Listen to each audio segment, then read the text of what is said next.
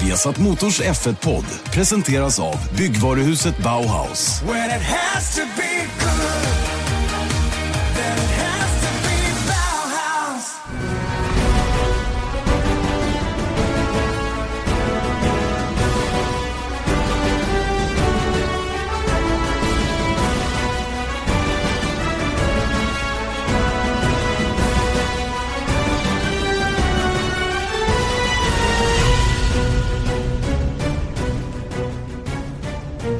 Howdy säger vi och hjärtligt välkomna till veckans eh, Formel 1-podd ifrån Viasat Motor. Erik Stenborg och Janne Blomqvist håller på att gå över i någon form av eh, cowboy-mode.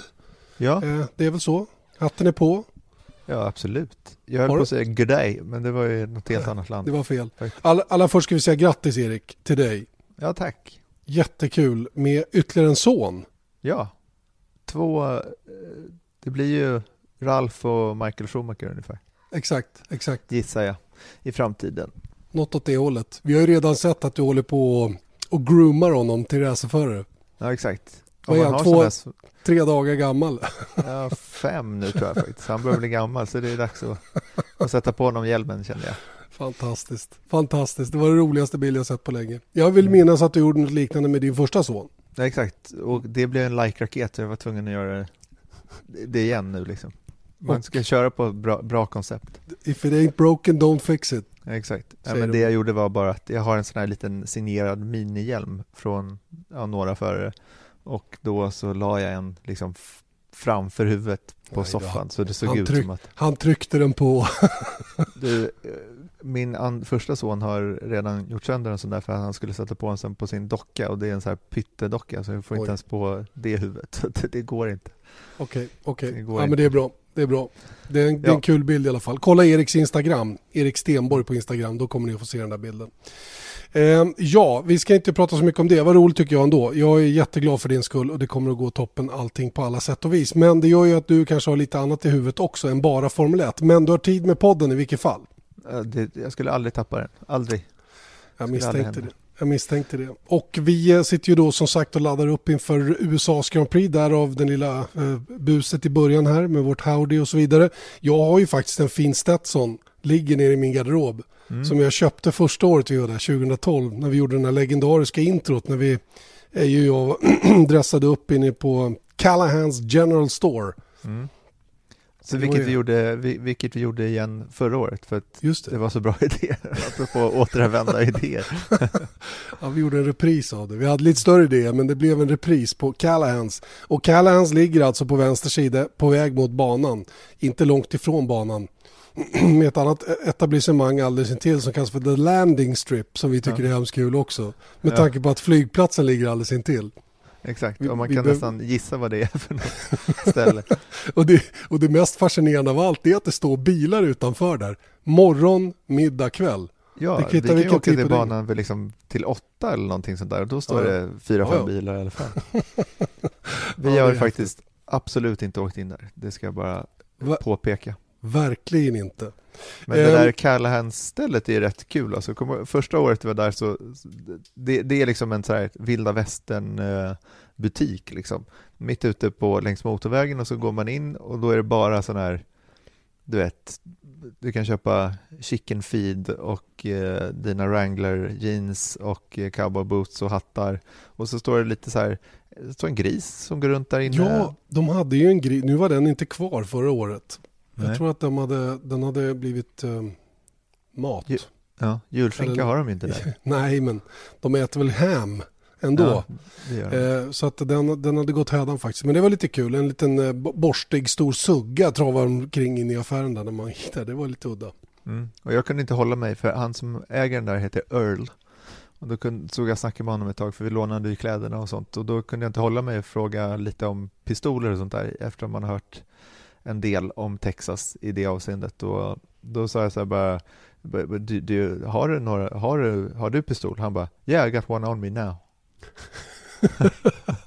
så jag bara Jo, men, okej. det, okej. men det är verkligen så där. Taxichaufförerna bara, de har ju en ligger i handskfacket. Det är ingen tvekan liksom. Nej. Att det ska finnas. Så att, eh, det där är en speciell delstat, helt klart. Och eh, ja, de, de delar ju den, den, den synen på vapen med många andra delstater i USA. Vilket har medfört en del eh, följdeffekter som vi Ja. inte ska gå in på i den här podden. Nej. Ehm, just det, USAs Grand. Det är ett kul ställe. Jag gillar Texas. Det är alltid en höjdare att få åka dit. Och ehm, jag måste säga att eh, banan i sig är väldigt fin, trevlig, stor. Det är en Tilkebana, tveklöst. Men den är väldigt kuperad. Den har den här branta backen upp mot kurva 1. Den har det svängande härliga bäcketsliknande partiet i början utav första sektorn. Den långa rakan och det tekniska avslutning på varvet med många lite långsammare svängar och sen den här långa, vad är det, en triple apex tror jag, Just det. som, eh, som eh, tar dem runt en lång, lång högersväng och så när man kommer ur den så ska man svänga snabbt åt vänster för att sen linea upp bilen för att svänga vänster dubbelt igen för att komma ut på start och mål. Och det där har vållat många bekymmer, kurvan 19-20 där. Som, eh, ja det, det är trixigt helt enkelt att, att lösa just den biten i slutet på varvet. Jag gillar Mm. banan, gillar banan. Ja, Skarpt. verkligen. Nej, men eh, första gången vi kom dit 2012 så var det ju, det kändes inte riktigt helt eh, färdigt på något sätt. Det var liksom lite stökigt runt omkring och sånt, men när vi var där förra året så var det ju toppen bra. Och det är verkligen Austin som stad är hur härlig som helst och, och det är bra drag. För, amerikanerna kan ju det där med underhållning, så på något sätt så känns det även i paddock och runt omkring så är det ett hejdundrande drag liksom. Och mycket folk eh, kommer i allmänhet på racet också. Det är, jag menar, vi får inte glömma det att Texas det är som vilket land som helst i Europa.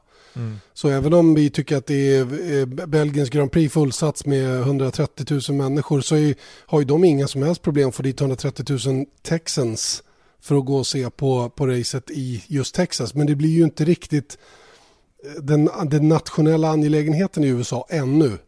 Eh, Man Nej. jobbar ju på det och jag tror att Liberty kommer att kriga hårt för att få ett race på varje sida av en söder, ett västerut och ett österut. Alltså kanske tre race i USA på sikt.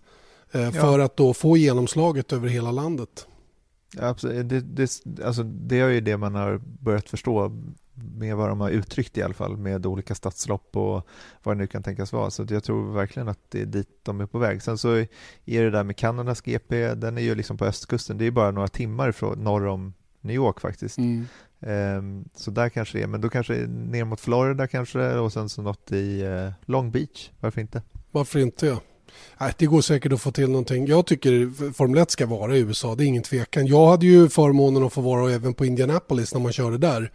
Eh, Det var ju kanske, ja det är ju, det är ju det är ett coolt ställe. Indianapolis är så fruktansvärt stort.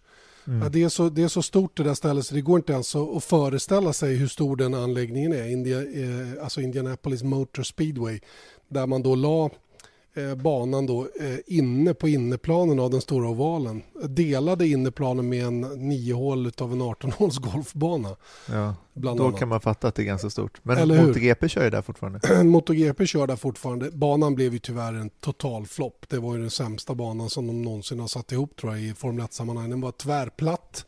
Massa långsamma, tråkiga 90-graders svängar som inte bjöd på någonting. Sen var det den coola sista eh, ut, på, ut på start och mål genom ovalen där som, som var lite tuff. För tuff för Michelin bland annat. Men Och eh, då var, ju- det var ju det året, det var 2005 va? mm, 2005 ja, när vi hade bara sex bilar som körde i mål. Ja, sex bilar som tog start dessutom Ja, ja. också. För att eh, Michelin-däcken höll inte ihop det på den här bankade ovalen och eh, då bojkottade de racet och då så körde bara Bridgestone-bilarna. Det var Minardi, Jordan och Ferrari. Ja, stämmer. Och efter det så försvann ju i stort sett. De körde ju ett år till i eh, USA, men sen så dröjde det alltså från 2006 till 2012 innan det kördes F1 på eh, amerikansk mark. igen. Ja, ja, och det var långa år tycker jag. Långa jobbiga år. För, för ja, på något sätt så tycker jag Formel 1 ska vara, vara med där borta. Det drar folk. Även om, även om arenan såg halvfull ut inne på IMS så var det ändå 200 000 som var där kollade. För det finns så ohyggligt mycket plats där inne. Så att, ehm, ja, jag vet inte. Det är, det är lurt det där att slå igenom nationellt i USA. Det är inte lätt. Då ska, Nej. för, då ska förarna vara med på, eh, på eh, late night shower och de ska vara med på ABC's Good Morning America eller vad det nu är. Alltså man måste nå ut i national TV. och göra det till en nationell angelägenhet. Och det vet jag inte riktigt hur man gör i USA, ärligt talat. Nej, men tänk, tänk er otillgängligt det är ändå för en amerikan på västkusten till exempel. När racet börjar klockan två på eftermiddagen i, eh, i eh, Europa så då betyder det racestart fem på morgonen för hela västkusten. Jag menar, d- då ska det vara mycket intresse där för att kunna ge sig upp på den tiden. Så att jag tror att det är det stora problemet egentligen. Att sen så finns ju mycket race såklart. Nu är det Mexiko, det är Brasilien och, och eh, i Kanada. Men det är ju ännu fler som går åt andra hållet. Mm. Och då blir det extremt sent på, sent på natten istället. Så att ehm, det är lite kämpigt. Jag har inte tänkt på att det ändå är 20% av racen som går i den tidszonen. Nej, Det är, 20 det är- procent ja. Ja, det är rätt många ändå om man ser till. Eh, Men jag vet ju att det är samma problem i Japan. Det är ju Mm. inte mycket som sänds live utav Formel 1 i Japan. Utan det är ju sammandrag och, och ja, man sänder det eftersänt och vad det nu är för någonting. För det är ingen som går upp och tittar Nej. när eh, tid, tiden är tokig för, för japanerna också. Trots att det är ett Formel 1 tokigt, en Formel 1-tokig nation då så att säga. Mm. Ja, men det, det är svårt att tänka sig hur det ska gå. Det, det här är ju alltså eh, Circuit of the Americas i Austin är alltså den tionde platsen man har kört eh, F1 på i USA. Vet du de andra? Indy har du sagt. Indy har jag sagt, eh, Kota säger vi också då. Sen vet jag att man har kört i Long Beach, man har kört i Dallas, man har kört i Las Vegas, man har kört på Watkins Glen. Då är det fyra kvar. Eh, kan man ha kört eh, Detroit? Ja, Sju, då har tre kvar. det går ju bra ju. Eh, vad sjutton kan det mer vara då? Ja, det är Phoenix, Riverside och Sebring Just det, har kört också. Just det. Ja, ja, Men det, var- är enstaka race där. Du vet Ja. att, eh, jag tror att i Las Vegas körde man väl en gång och Phoenix samma sak. Detroit kanske en gång också. Mm. Eh, Så de har ju gjort försök, men jag, jag, jag vet inte vad man ska göra för att... Titta på, på Indycar till exempel, de har ju inte heller speciellt lätt. Eh, inte i jämförelse med Nascar, rent intressemässigt, ens inhemskt. Det är ju Indy 500 som är hö- höjdpunkten och det tittar jättemånga på. Men när man ser på, liksom, ja men säg Phoenix då, det är ju inte mycket folk på de läktarna där, när Indycar är där. Och då har de ändå liksom runt Indy 500, om man tittar på det som du var inne på tidigare, det här med promotion-syftet och hur villiga de är att promota sig själva, eller vad man ska säga, inför Indy. Och det var ju något som eh, Fernando Alonso kommenterade eh, inför han körde Indy i somras, att de faktiskt åker till New York, hela startfältet, i veckan inför loppet för att göra press där. Och det, det, jag menar, om det skulle krävas något liknande av Formel 1, tufft skulle jag säga. Ja, det är klart att det är det. Men det där är ju någonting vi efterlyste inte bara i, i USA utan i många andra städer runt om i världen där Formel 1 körs. Att man samlar Formel 1-fältet och gör någonting större av det i den staden till att börja med som man kör i. Och inte bara gömmer sig ute på banan in i paddocken dit väldigt få människor har tillträde. Till att börja med enbart akkrediterad press eller gäster till team och förare. Liksom. Det, det, det, det finns ju sådana saker som man behöver fundera på också. De gjorde ju det i London, så jag kan tycka så här nu inför USAs GP, varför kör de inte lite burnouts på Times Square då? Exakt. Alltså för att väcka lite intresse där, Mm. även om det inte är folk som ska resa dit och gå på, liksom flyga från New York till Texas för att se racet, så är det ändå så här, aha, okej, F1 är där, ja, F1 är i landet, då det kanske blir lite drag runt det.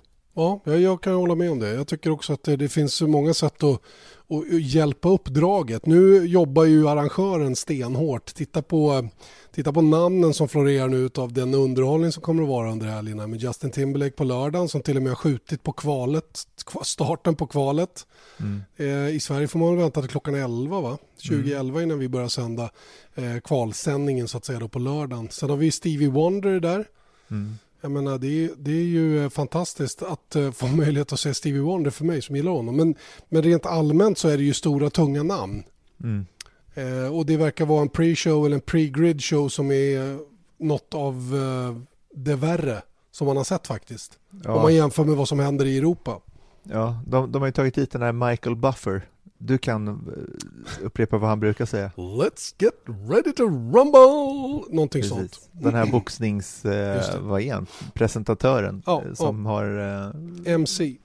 Exakt, och så han ska presentera alla 20 förarna på griden. Eh, Stevie Wonder ska uppträda på, på From start. Sweden Kamla, the blonde lightning bolt, Marcus Ericsson. Någonting sånt va? Men du, om det blir ett svensk GP så vet man ju vem som ska göra det här. Eller hur? Jag är ju själv, självskriven. Ja, vi behöver ingen Michael Buffer i Sverige. Jag är Janne Blomqvist. Ja, jag One, är one cool. man army. exakt, exakt. Brasses enmansband kanske. Exakt.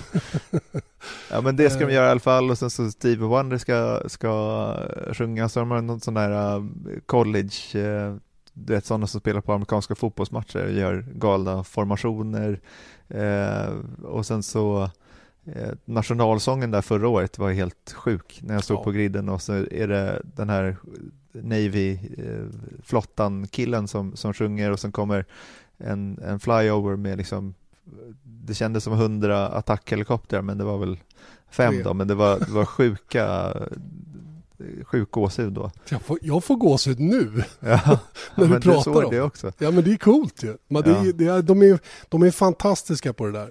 Jag vet ju Ted Westerfors, vår kollega som gör Nascar, han brukar ju prisa de här uh, införgrejerna som de gör då i, Nascar. Och det, jag kan verkligen förstå det. För de, jag kan däremot inte förstå varför ingen härmar av det där och försöker Nej. göra något. li- Man behöver inte bli kusiner från landet, men man kunde göra något liknande i alla fall. Mm. Nu börjar man väl på att försöka efterlikna de här eh, mastodontshowerna innan. För det är ju inte allt med en sån här halvtimme eller två timmars innan.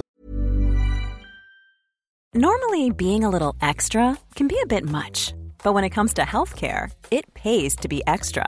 And United Healthcare makes it easy with Health Protector Guard fixed indemnity insurance plans. Underwritten by Golden Rule Insurance Company, they supplement your primary plan, helping you manage out of pocket costs without the usual requirements and restrictions like deductibles and enrollment periods. So when it comes to covering your medical bills, you can feel good about being a little extra. Visit uh1.com to find the Health Protector Guard plan for you. Ett Nascar-race som är, som är jättekul att kolla på. Men det, det är ändå, det bygger stämning. Ja, verkligen. Och om man tittar på typ vad de gör i Kina, då är det liksom konstiga dansare som hoppar runt och, och gör någonting. Och så vi får alltid information från FOM vad som kommer hända innan, innan eh, racestart. Då. då står det alltid så här, nationalsången är eh, generic CD, kallar de då. Att då är det någon som inte ens sjunger, utan då har de till och med CD. har de det också. Ja, det är Så fint. Ja, så det, där har man lite att, att lära, men det kommer bli eh, coolt på söndag och det ska vi försöka få med i tv såklart också. Så får ni Försöka. inte missa någonting. Nej, det får man inte göra. Söndag kväll, alltså prime time svensk tid, USAs Grand Prix. Nu ska vi prata om lite annat än själva USA. Det, det, det finns massor att prata om, det är kul. Det är en höjdpunkt som ni förstår. Och både du och jag är lite amerikanofiler. Ja, verkligen. Och Så- eh, nej, men det, det finns eh, mycket nyheter som inte har så mycket att göra med VM kanske. Ja, till att börja med några nya förare, eller i alla fall en ny förare som kommer Mm. på griden. Och det här eh, gjorde att jag höjde på ögonbrynen lite. Att, att, att Red Bull gjorde som de gjorde. Vi pratar då förstås om eh, nya Zeeländaren Brandon Hartley som, eh, som får chansen då att köra för Toro Rosso Eh, då Red Bull väljer att köra Pierre Gasly i finalracet i Japan istället i Superformula där han är en halv poäng bakom ledaren Ichiura och har chans att vinna det mästerskapet. Ehm, och ehm, eh, då släpper man iväg Gasly dit efter att ha låtit honom köra två race, tillbaka in med Daniel Kviat som har, fått pe- som har varit petad i två race och sen så tar man in då en helt ny förare igen. Mm. Och, det, och det här, eh, det, det, för mig är det inte logiskt det de gör i, i Red Bull för närvarande. Va? Jag tycker det är fantastiskt kul, framförallt för Brendan Hartley. Men logiken i hur de agerar och, och att man under någon slags förevändning att man vill testa förare inför nästa år och såna grejer. Det, det låter också lite ihåligt ärligt talat. Va? Jag, för det gör man inte på det här sättet. Det är klart att man kan få en bild av hur en förare fungerar under de här tre dagarna en tävlingshelg. Men, men eh, ja, jag, vet- jag vet ärligt talat inte om det är, om det är kris, eh, att de har strulat till det med kontrakt som de måste följa eller vad det nu är som har hänt som har gjort att det har blivit som det har blivit. Vad tror du? Ja, du, det, är en, det är en svår fråga, men jag tror och, och man måste nog lyfta blicken lite och det här är bara ren magkänsla, men jag, jag förstår fortfarande inte, jag har sagt det många gånger, men jag förstår inte varför Kviat är kvar i Formel 1. Inte för att han har varit så himla dålig, utan bara för att han har fått chansen i Red Bull. Han höll inte måttet enligt, måttet enligt Red Bull i alla fall och blev nedgraderad till Toro Rosso, där var i fjol. Eh, och att han får köra ett år till i år, det, det var för mig helt oväntat. Jag trodde absolut att de skulle ta in någon annan än, än jag trodde Gasly skulle få köra från start. Redan, redan i år ja. Men de var Ja. inte säkra på honom heller så det var det som var problemet. Exakt, men då är det ändå så här, nu stoppar de in Gasly i alla fall och det är väl kanske för att Sainz flyttade till Renault, vilket han kommer göra nu eh, i USA. Eh, och då har de ju slut på förare, men om de tar in då Hartley, undrar om, om det här är liksom lite som en så här shootout mellan Kviat och Hartley, vem som ska få vara kvar, eller vara kvar, eller vem som ska få fortsätta nästa år. Mm. Ja, för, för det, jag tycker det, det låter ju rimligt att Hartley nu helt plötsligt blir en av dem som är med i diskussionen inför 2018. Eh, och då ska vi komma ihåg att Hartley är tillgänglig. För Porsche lägger ju ner sin LMP1-satsning. Ehm, han har tillhört Red Bull en gång i tiden. Mm. Så kopplingen till teamet finns. Han har god kontakt med dem och har haft lite Red Bull på hjälmen under senare år också. Eh, Men droppades alltså ifrån eh, juniorprogrammet då 2010, halvvägs in i den säsongen. Eh, Och han, är, han har kört tillräckligt komplexa bilar, de här LMP1-bilarna som, som man kör numera med hybrid och alltihopa, den, de, är, de är nästan ännu värre än Formel 1-bilar i det avseendet. Sen, sen så fun, fungerar de rent bilmässigt på annat sätt. Men, men han är väl förberedd för det här. Han har superlicenspoäng så det räcker och blir över. Han är regerande mästare på Le Mans 24 timmars, vilket betyder att han har pace, fart, eh, kunskap, alla de här bitarna. Jag tycker han är ett supernamn helt enkelt. Och jag tycker det är så himla kul att det kommer någon från ett inte konventionell, konventionellt steg. Det vill säga från de juniorklasserna i Formel. Utan han kommer lite från sidan in. Ifrån ett stort fint världsmästerskap. Eh, och, och, och får den här chansen i Formel 1. Och jag hoppas, hoppas, hoppas och håller verkligen tummarna för att han kan göra ett bra resultat. Vi måste ju vara medvetna om vilka förutsättningar han har. Han har tre, fyra dagar på sig att bekanta sig med hur bilen fungerar och alla system och sådana grejer. Och han, han gnuggas stenhårt i simulator just nu för att åtminstone veta vad, hur allting funkar. Och vi såg ju hur Paul de Resta hade det, trots att han är bekant med grejerna. När han fick hoppa in, nu var det visserligen sent som han fick komma in, men, men oavsett det så är det inte bara att komma in i bilen och, och göra jobbet så att säga, va? om man får noll förberedelsetid. Nej, och eh, jag menar, han är också 27, vilket jag också tycker är rätt kul, att man tar en sån eh, till åldern kommen förare, så att det inte bara är de här 18-19-åringarna som kommer in, utan så är det ju inte ändå, men jag menar att man plockar in en, en eh, faktiskt regerande Le Mans-mästare som du säger och sen att han är 27 och han, han är en sån där förare som borde kanske fått chansen eller det är inte helt, det är lite konstigt att han aldrig fick chansen på ett Nej sätt. men, nej, men det, det är ju kanske inte det ändå, för att han gjorde ju inte något vidare bra ifrån sig när han Nej. behövde göra det. Nej Och men då- exakt, men, men det är det jag pratar om nu, att det är samma sak som vi pratade om Andrea Lotterer när han fick hoppa in eh, för Caterham 2014. Mm. Det är också en sån där uh, förare som inte tajmade det där rätt, men sen fick chansen att i alla fall köra ett race på spa och han kom väl tre kurvor eller någonting innan, innan bilen gick sönder, men han fick ändå göra en F1-start. Och det är lite samma sak med Hartley, att det är fortfarande, han gjorde inte resultaten när han behövde dem, men, men han har gjort dem därefter. Mm. Så nu är han ing- inget konstigt kort längre. Nej, och jag menar, man kanske skulle varit mer förvånad att han hamnade i Porsche-satsningen än att han nu får chansen i Formel 1. För eh, från, från eh, den bakgrunden han hade då, där det gick knackigt minst sagt i World Series. Sen gjorde han sporadiska inhopp i GP2 för, vad var det, Coloni och för Ocean Racing. Eh, och sen eh, vart det ju då, eh, ehm, vad heter det, prototyp, Le Mans-prototyp då i LMP2. Eh, vad heter de, Murphy va? Murphy Prototypes, ja. Just det. Och, och där eh, skulle han köra ELMS och ja, du vet. Och sen så fick de då, eftersom ELMS ställde in en tävling som han skulle köra, så vart de inbjudna att köra sex timmars på, på spa ihop med de stora LMP-teamen då. Och kanske fick eh, chansen att visa upp sig på ett bra, på ett bra sätt där då. Men han hade ju en väldigt svår period där innan den här öppningen med Porsche då som bestämde sig för att gå all in på på, på Le Mans-bilar med, med LMP1-bilar då och eh, få chansen ihop dem med väldigt stark uppställning i övrigt. Så, och den har han ju förvaltat oerhört bra och killen kan ju köra bil. Det är ju bara återigen där att man kan inte sitta och säga förare är bra eller dåliga i olika för allt handlar ju att, att allt handlar om att det ska vara rätt vid precis rätt tillfälle för att man ska få chansen att visa upp sig. Mm. Ja men exakt så. Det är lite det jag menar att han nu så tycker jag att det inte alls konstigt att en sån förare med den, det CVt får chansen. Men då så blev han totalt droppad och jag menar, Mm. jag, jag tänker Tänk hur det kan bli. Han är Red Bull-backad och allt, framtiden ser ljus ut och sen så går det dåligt en halv säsong. Han körde väl Frej lite 2009 också, Mm. men, och så blir han droppad direkt och då är man liksom i ingenmansland och får Mm. liksom hoppa på lite där det finns lediga styrningar, får inte ordning på det och sen så går han till sportvagn och sen så eh, löser det sig där också. Jag tror att Mark Webber hade någonting med saken att göra, eh, apropå Porsche.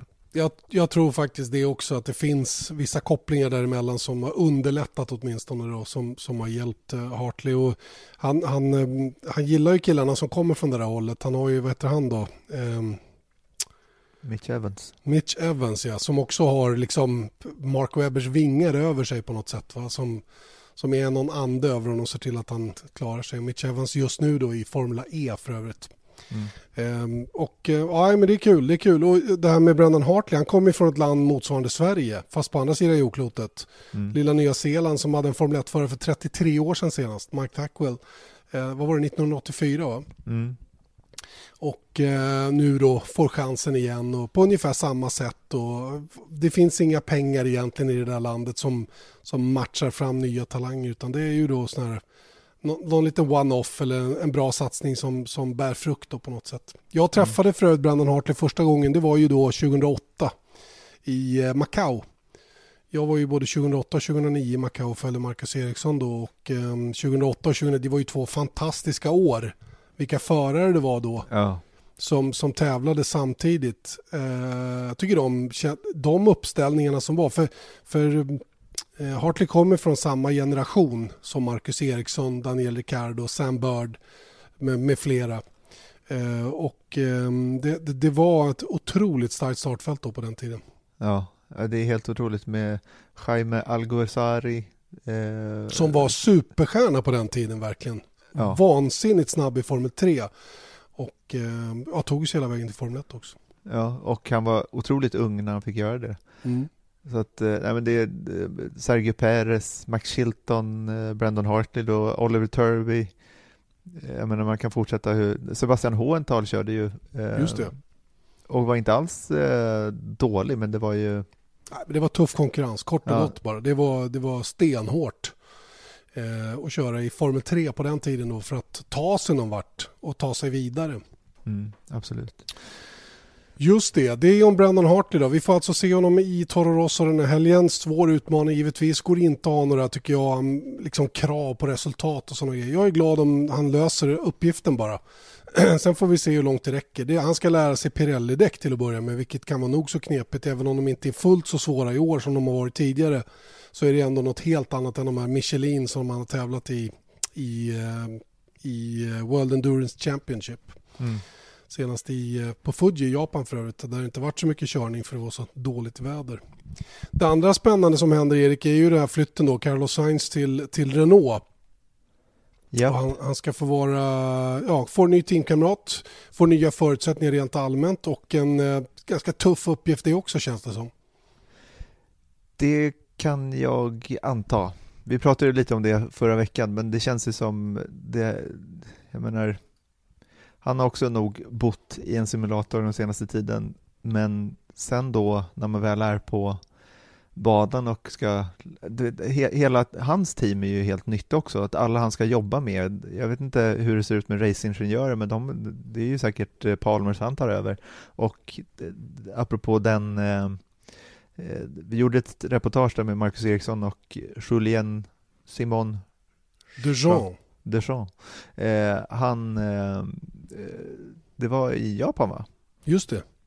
Eh, Nej, Malaysia. Jag gjorde det repet i Malaysia. I Malaysia var det. Malaysia. Malaysia, Malaysia. Mm. Sorry.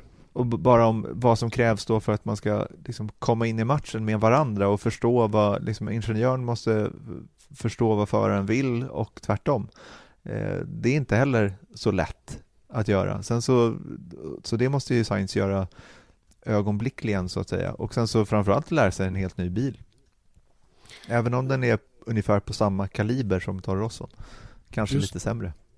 Ja, men det undrar jag om den är verkligen. Det var någon som skrev det också. Jag tror att den nog är Renault minst lika bra och kanske lite bättre också än vad, än vad, um, än vad Toro Rosso är. Men, men oavsett vad så, så är det ju en, det är ett annat koncept.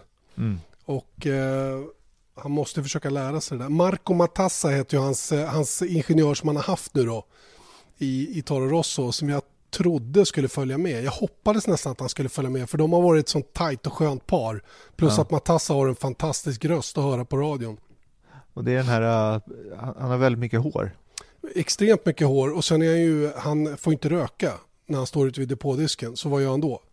Jo, han köper snus Ja, det såklart. visste jag inte om. Mm. Av, av svenska leverantörer? eller? Det kan hända Ja. att svenska leverantörer har, ett har påverkat situationen emellanåt. Så Okej. är det. Ja, det är väl bra. Jag är ju hovleverantör åt finska hållet så jag kan ju liksom inte hålla på. Jag får hålla på med lite. Så. Ja, exakt. Det kan inte gå till Spanien också. Det Nej, blir nej. för, det blir Det för, för mycket liksom stor apparat. Exakt, exakt.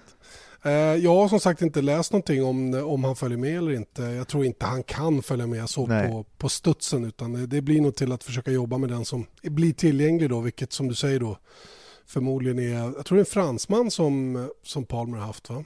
Mm, ja, who knows, men det, det jag menar, jag tror absolut inte att man, det är ännu större grej att lära sig processer och lära sig hur bilen fungerar. Det gör inte en ingenjör på två veckor heller, så att det är ju den har han inte med sig, men oavsett så, så är det klar fördel Hylkenberg. Skulle Hylkenberg däremot få spö den här helgen, då får han nog lite halvpanikt. Det skulle, jag, det skulle jag med få om jag vore honom. Mm.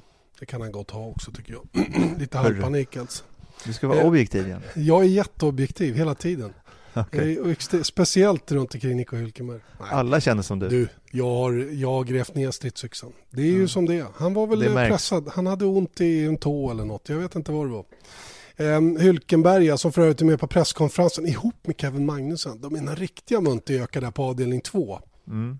Romain Grosjean också. Ja, jag tänkte säga det. De tre tillsammans, det måste ju bli...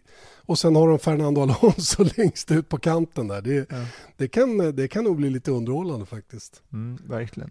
Och sen är det Eriksson, Hartley, eh, vad var det mer på... Eh, nu ska vi se vem som var mera med. Jag hade ju skrivit ner det här någonstans. Det är inte Här har vi speciellt. Här har vi. Eriksson, Lewis Hamilton, Hartley och Carlos Sainz på den första. Så det är bra namn. Mm. Det kan ju bli rätt kul faktiskt att hänga i, i mixade zonen där på torsdag förmiddag som det faktiskt blir då Mm. i USA. Eftersom Ja. det ska passas in med pressläggning i Europa. Ni får se resultatet på lördagen då. Just det, stämmer. Stämmer. ska vi prata lite silly season i form av en polack kanske. Ja, Robert Kubica som eh, nu har kört sina båda tester om jag har förstått det hela rätt med Williams. Eh, han körde ju en första test för att eh, ja, köra in sig någorlunda och bilen behöver väl anpassas lite där. Vi tjatar mycket om att I'm Nick Friedman. I'm Lee Alec Murray. And I'm Leah President, and this is Crunchyroll Presents The Anime Effect. We are a new show breaking down the anime news, views, and shows you care about each and every week. I can't think of a better studio to bring something like this to life. And Yeah, I agree. We're covering all the classics. if I don't know a lot about Godzilla, which I do, but I'm trying to pretend that I don't right now. Hold it in, hold on. And our current faves. Luffy must have his due. Tune in every week for the latest anime updates and possibly a few debates. Oof. I remember, what was that? Say what you're going to say, and I'll circle back. you can listen to Crunchyroll Presents The Anime Effect every Friday wherever you get your podcasts. And watch full video episodes on Crunchyroll or the Crunchyroll YouTube channel.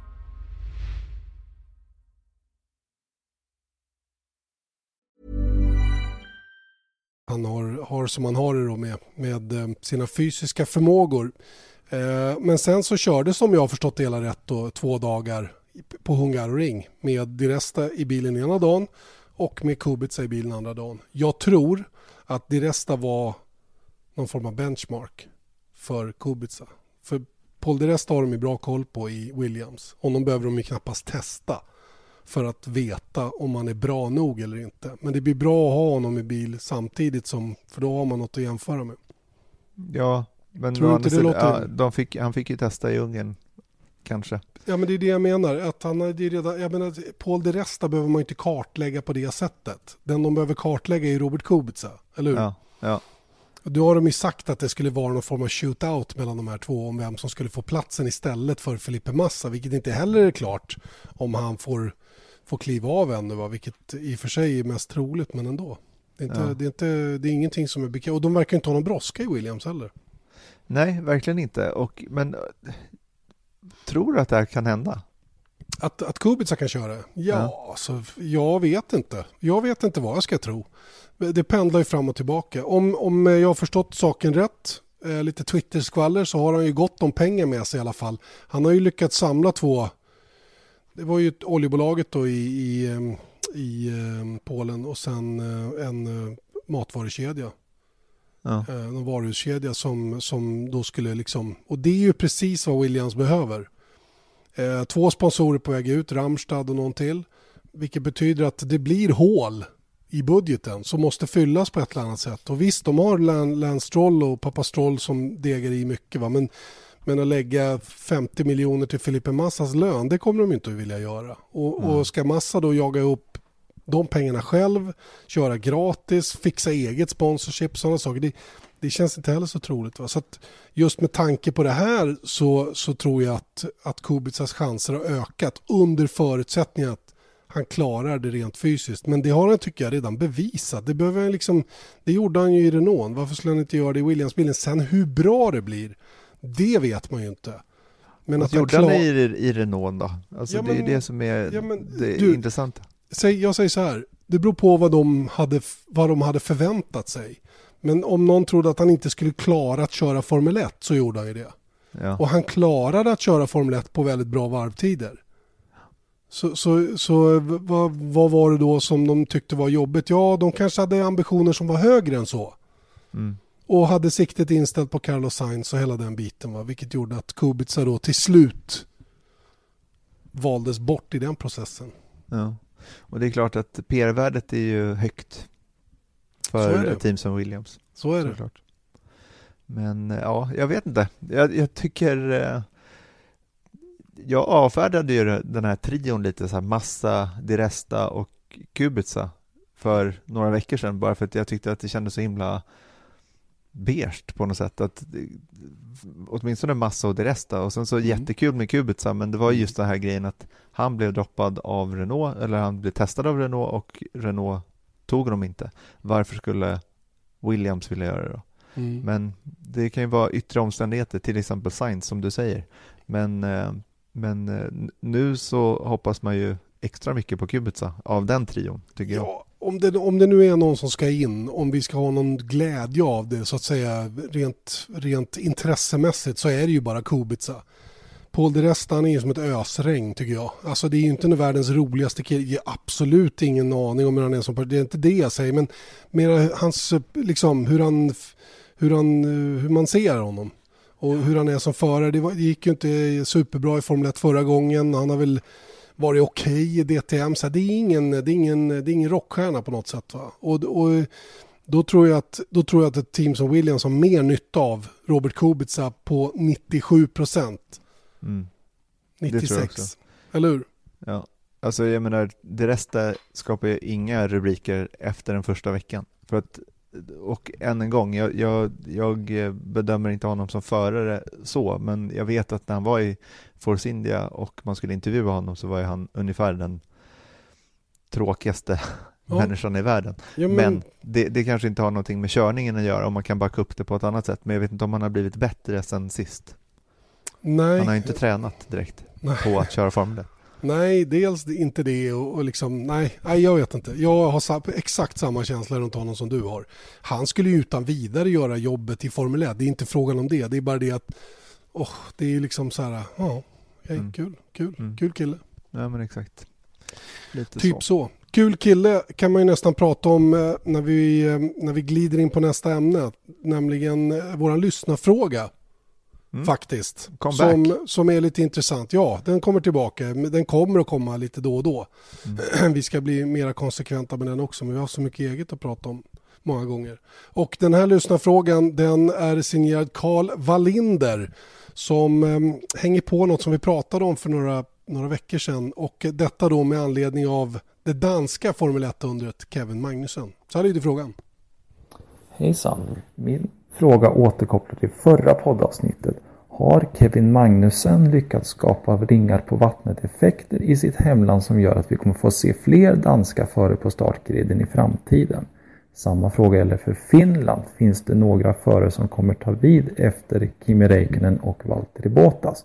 Tack för en väldigt bra podd. Tack Carl Wallinder för den frågan som alltså handlade om Kevin Magnussen då. Hur, hur, eh, hur han, om han påverkar flödet av nya unga talanger på väg upp. Och du Erik, du, eh, du har löst problemet genom att eh, ringa till Danmark kort och gott. Ja, jag, jag ringer Danmark, jag ringer en vän.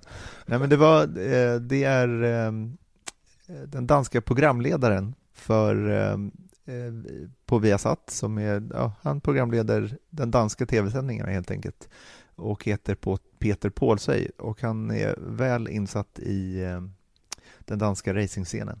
Mm. Och frågan till Peter Paulsøy blev kort och gott hur stor är egentligen Kevin Magnussen? Well, Kevin, he is uh, tremendously uh, big in uh, in Denmark. He is, uh, without a lot of argument, perhaps the biggest sportsman in Denmark. Of course, we have Karoline Wozniacki. Mm, She's up there as well, or you could say that Kevin is up alongside by Kevin uh, Magnussen. I guess there is uh, very few people in Denmark who uh, don't know who Kevin is and uh, who don't know what he is uh, doing and most of them might even also know the name of this American team he's racing for. Yeah, that's that's pretty special. I mean, Mhm. it's because Marcus Ericsson. That's why we're we're talking to you. Is that he's like people that are interested in motorsport. They definitely know who he is. But I Mhm. mean, I would guess walking out on the streets in in Stockholm, uh, I I think it's less than fifty percent Mm. would know who who Marcus is. I think the, the thing is in, in Denmark is uh, a combination of uh, different kind of uh, things. First of all, he is the son of Jan Magnussen, uh, the former Stuart Ford uh, Formula One driver for yeah around the season he drove for them without any notable uh, success. Anyhow, he's and Jan is a kind of everybody knows him because he was well. We have Nicolas Chiesa who works for the Formula One in, in Formula One uh, TV3 in Denmark. He drove like five or six races and uh, for Minardi, and then he was a, a Friday substitute for Jordan for also three or four races. He never made it that big in Formula One. His father was the first one who got a whole year contract. Um, so uh, everybody, and, and, and unlike your guys in Sweden, we don't have that big of a Formula One tradition in Denmark. We've never had a Ronnie Pedersen. Yeah. We never had a Stefan Johansson, you know. So, so the, the thing is, if a Dane get into Formula One, it's kind of a big thing. Mm-hmm. Yeah, and uh, but- yeah, and, and also it's, it fits very hand in glove with the you know the Danish mentality. This little country, this uh, little language are, are battling the, the, the big countries all over the world. That, that's that, that's go very much hand in glove with the you could say the the the Danish um, mentality. Yeah, but but still, Sweden's not a big country. I mean, compared to Denmark, it's it's uh, twice as big. But it's no, not, but but you uh, have a Formula One tradition in a whole different way that we Danes do. yeah. So maybe like Ronnie's successes in in in the seventies is actually something negative because once a driver doesn't uh, reach to his level, it's not. Uh, uh, yeah, how do you say it? Like it, it- he's performing under par. Or Mm. over par. Yeah, you, you, you could you could say that, but but yeah, but but you know, uh, a lot of Danish people uh, who were born back in the days also knows and remembers, for instance, uh, Ronnie Pedersen. Uh, a lot of the people living in the eastern part of Denmark uh, were able to uh, to watch Swedish televisions uh, back in the 70s. So we quite got familiar with this guy. I don't know why we're suddenly talking about Ronnie Pedersen, but it's just to say that Formula One has has has always been quite big in Denmark, and we've never had a real driver. Not saying that Nicolas Kieser wasn't a real driver, not saying that Jan Magnussen wasn't a real driver, but this is the first guy who has been driving for yeah more than one season and has had in in, in points and numbers the biggest success by far of all of these combined. So, so that's also a part of it, I think. Little Danish guy from Roskilde, a little suburb, he makes it into the big world and, and he can sort of compete with them. Yeah, but then like looking at, I, I don't want to be uh, offensive Mhm. to the whole of Denmark, but Nope. Kevin is not the biggest personality in the sport in terms of uh, personality. Yeah, you could say that. He, it's Yeah. a different personality. He's not so outspoken, you could say. No, but he still like reaches the hearts of of uh, Danish people. Yeah, and, and, and you know the, the thing he he did with the with the Hulkenberg when he asked him to suck his Yeah, southern yeah, regions, you know, uh, it, it it is also hand in glove to the Danish mentality. You are not allowed to come here to tell me a fuck about who you are, blah blah blah. So this little guy, he puts up a fight to the big guy, and that makes him famous. That gives him stamina. That gives him every all the things that a Dane wants to be: proud and uh, tough, and you know. so, so so so. And, and and also, uh, so so so the thing is that he he is kind of you could say a, a Danish uh, a Danish Iceman. N- nobody have ever said that. It's not the word around, but I'm just using it to Yeah, yeah. explain explain wh- how I think uh, Danish uh, people feels. He's he's not like the others. He's doing it in his own way. He doesn't give a beep, and um, and then of course the story about being the son of his father is everything is into this thing. Yeah, and also maybe the I mean he he came in second in the in his first race. That that must must have helped. that helped a lot and uh, and maybe it also did some not so good things for him both in Denmark maybe also in his uh, own head he, we have spoken to him uh, about it because maybe a lot of people thought that his car and the stay at McLaren uh, was supposed to be much better than what was in the car. You know what I mean? Um, so I, I think a lot of people got tricked and thought, well, if Kevin starts the season with the third or second place, then he's going to be world champion. Yeah, and it didn't happen. And, No, and it didn't so- happen. so- And I think, and everybody, you and I, Eric, and, and Jana, and whoever knows that the McLaren car back in 14 wasn't any good for podiums. It was a lot of coincidence and a lot of uh, lucky uh, circumstances that, that gave him that podium back in 14. yeah, definitely. No, not then- saying that he drove bad that day, but it, but it was a lucky punch. Yeah, yeah, yeah. Of course. But then turning to to motorsport in in Denmark, is motorsport on the rise? Yeah, it is. Thanks to uh, Kevin? Yeah, thanks to Kevin, motorsport is on the rise. Uh, of course, we have had uh, Tom Christensen winning Le Mans uh, nine times. Uh, he's he is as close as uh, you can get to being royal without being a part of the royal family.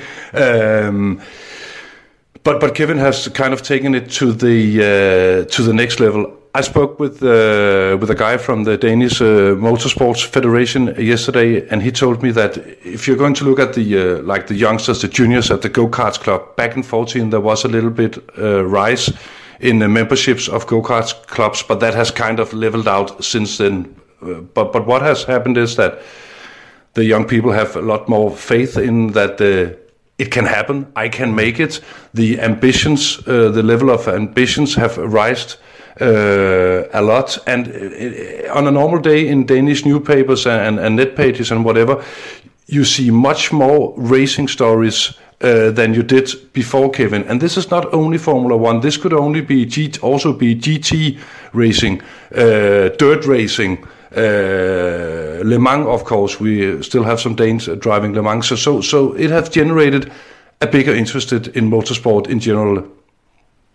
And then, like looking at who, who's going to take over after Kevin? Is there someone waiting in the wings, so to speak? Yeah, you could you, you could argue. Well, it's it's early days. We have this guy called uh, Christian Lundgaard, uh, who has just won uh, one of the many uh, Formula Four championships around the world. He's uh, hanging on in the Spanish championship as well. I can't remember if he won it, but he won some races down there anyway. He's very talented, and he has been a member of the Renault Formula One junior program, and he's going to race. Uh, uh, Formula Renault 2.0 next year. If everything uh, goes well, he will race Formula 3 and Formula 2, and then hopefully uh, Formula One. You know, it's a long way, but but he's Yeah. he, he's very talented, and and you know the Danish. Uh, sports uh, federation have some uh, money they can give to talents and usually they will give it to three or four talents they have given him all the money because they believe in him Yeah, and, and how much is that? Because that's not a lot but That's- it's not enough to, to finance the season, or, or no, it's not. No, no, no, no, no. It's uh, not enough. So he he has to to turn to people with uh, money, and you know the the the guys with the money in Denmark are not uh, very outspoken as well. You're, you of course, we know this uh, bestseller guy Anders Holk, who is uh, backing uh, Kevin Magnussen. He might be also backing Christian Lundgaard, but I don't know. And then turning to like, there's big news coming out of, of Denmark regarding Formula One and the Mhm. popularity there. Mhm. The Danish Grand Prix. Is that Mhm. going to happen? I don't know. I want to see it before I believe it. I would really want it uh, to happen. You know, uh, when you're living in a big city where environmental issues is uh, very top of mind, uh, we want it to be a green city. We want to have electrical cars. We want to have uh, uh, metros. Uh, what do you call it? Co- co- collective transportation. Yeah. Then for people who are very much into this, it's uh, a thorn in the side for them to have uh, racing in the streets of uh, Copenhagen. There's also some logistic uh, issues. But first of all, I believe there is a political issue because some politicians, both on government level, but indeed on local level and from the Copenhagen City Council, they need to put their thumbs up and saying this is a very good idea. But the thing is, they might have to re-tarmac the the whole circuit, the whole track. They, they might to might have to uh, take down uh, cro- uh, uh, traffic think- lights, uh, yeah. traffic lights, and, and, and, and stuff like that. And uh, when they say that it takes what is it, the six week to build uh, Monaco and two weeks to take it down, of course people can go in and out. It's a big thing for a, a regular uh, guy or girl in Copenhagen who's not that much into motorsport.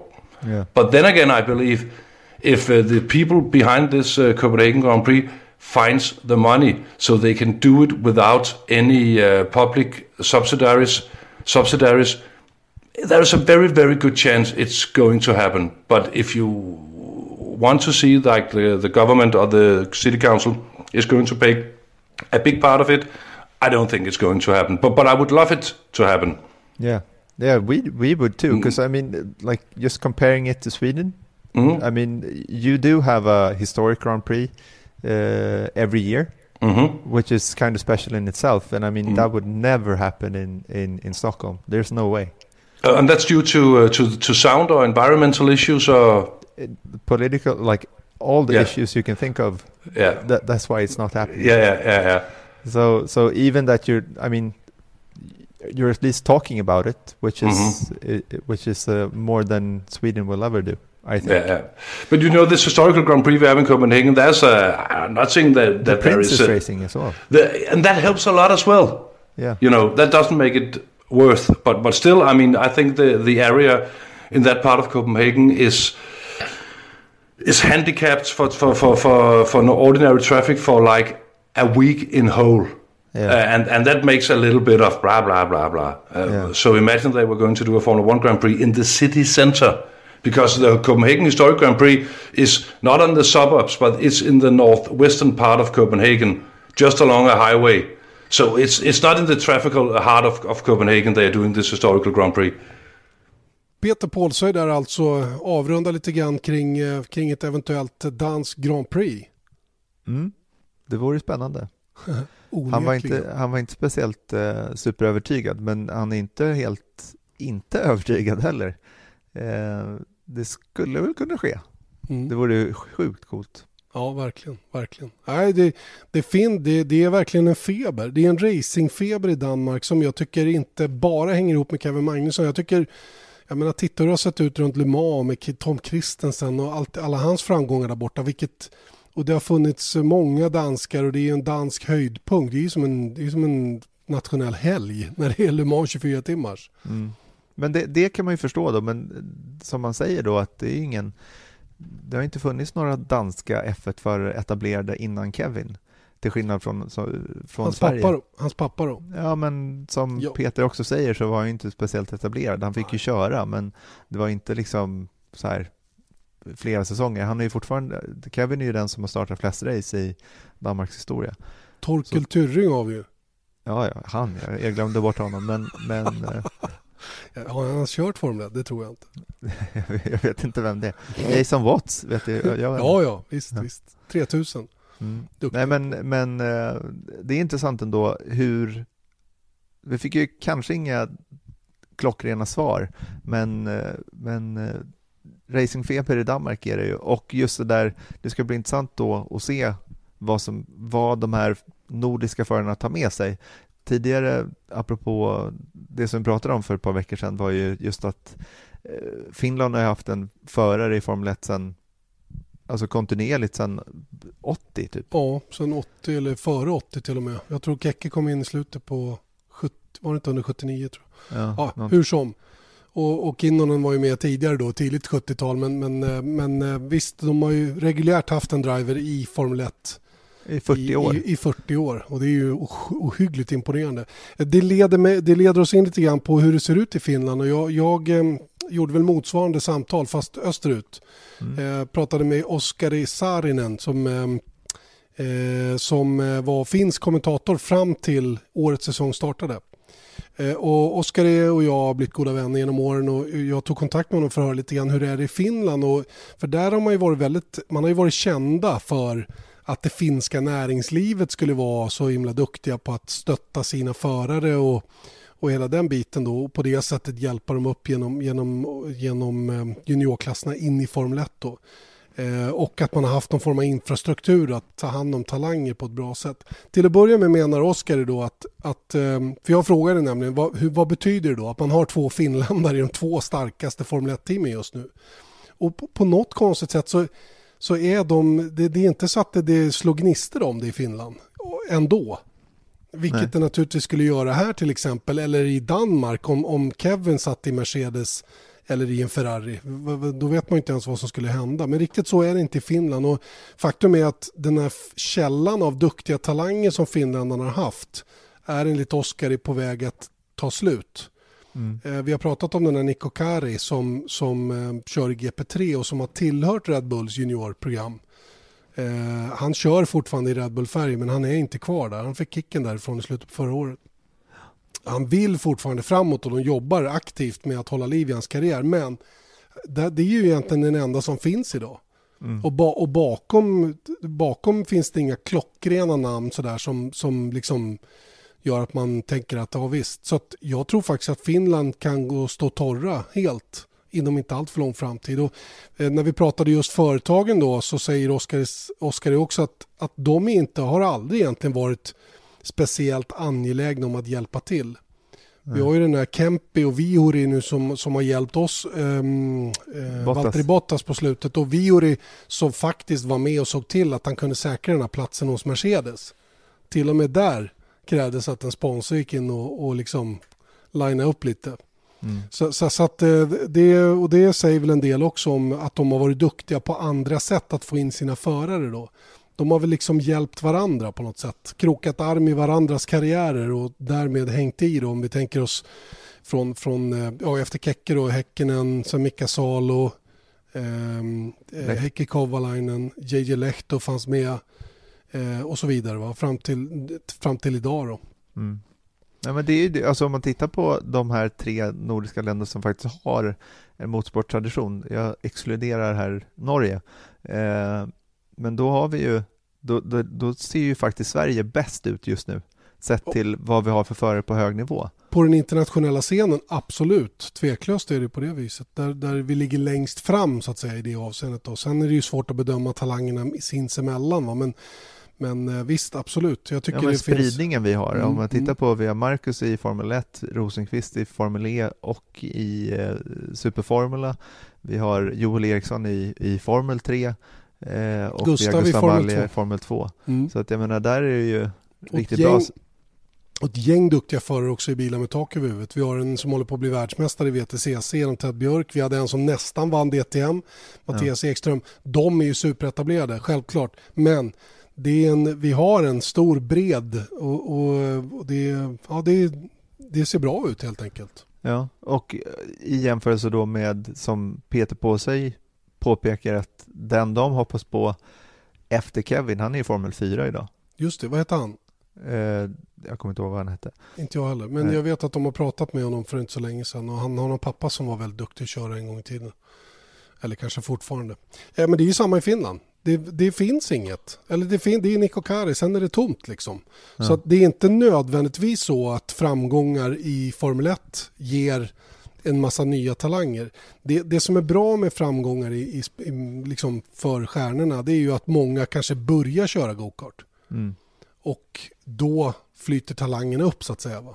Jag Och vet, där- Men då måste man ändå ha det här kontinuerliga, för att kontinuerliga, att i form av att om Marcus nu försvinner till nästa år eller nästa år efter det, då, då blir det ju antagligen ett väldigt stort glapp. Mm. Hur, alltså, om det inte Gustav Malja tar, tar sig in på något vis eh, istället då, men det är just den där grejen att okej, då, då brann stjärnan i, i fem år, men sen så då hann det kanske inte hända tillräckligt mycket. Och resultaten från Marcus har ju inte kommit ännu heller. Så det är där som är problemet också. Mm. Om man tittar på, jag tog upp det exemplet tidigare, att jag läste den här boken om det svenska tennisundret, vilket var helt sinnessjukt egentligen med, vi hade liksom världsettor och på topp 10 så hade vi liksom folk i 20 års tid. Mm. Topp 10 i världen Mm. hade Sverige Tennis. Sen så efter Söderling nu så har vi inte haft någon i stort sett på topp 100 på här sidan.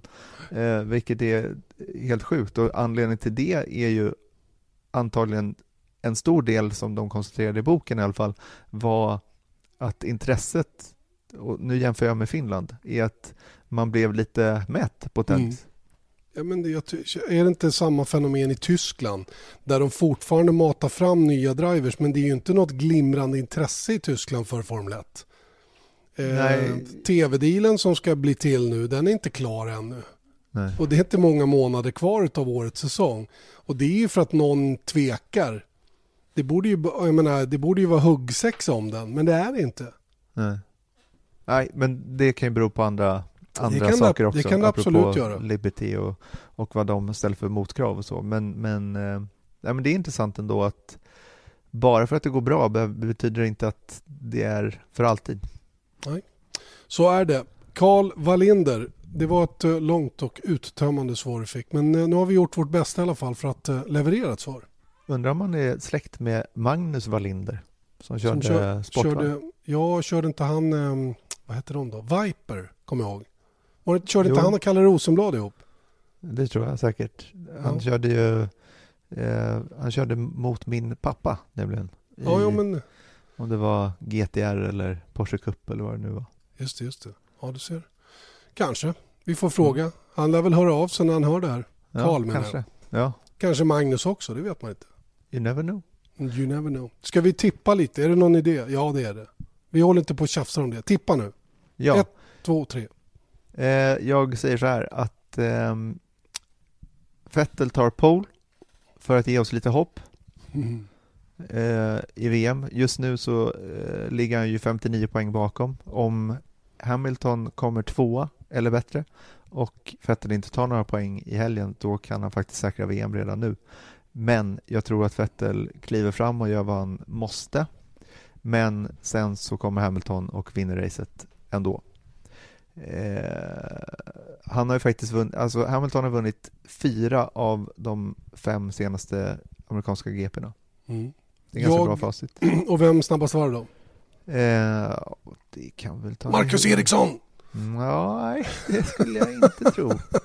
På ett sätt ultrasoft, med två varv kvar så går han in och toppar nya. Jag, jag, jag höll på att bli, ja, det räcker inte. Det räcker inte, det är det som är värst. Jag vet. Ja. Tråkigt men så är det. Ehm, han kanske kan få långsammast varv. Nu var du riktigt Ja, snygg. riktigt taskig. Men det, jag, jag skyller på bilen. Ja. Ehm, vad ska vi säga där då? Jag säger... Stappen. Jag säger Räikkönen. Räikkönen säger du. Okej, cool. Du säger alltså Vettel, Hamilton, Räikkönen. Japp. Jag säger Vettel, Vettel, Max Verstappen. Oj, okej. Vettel pole, Vettel seger. Vi kommer att få se det tydliga, tydliga psykologiska fenomenet när någon börjar bli lite halvsäker och inte behöver gå för det.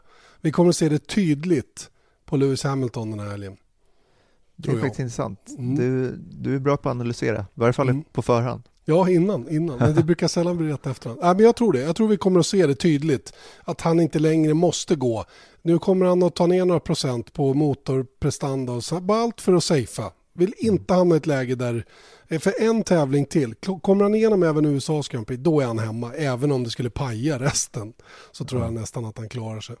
Så att, eh, det, det tror jag vi ser eh, exempel på i, i, eh, i USA. Därför så är det fördel Vettel både i kval och race och Max Verstappen kommer att elda som en galning och försöka fortsätta ha sin fina streak på, på pallen. Låter väl fint för hans del. Ja. Det som talar emot är att Kviat inte får sparken. Just det, men det är, det är, inte, det är, det är inte för sent än. Nej, det är sant i och för sig.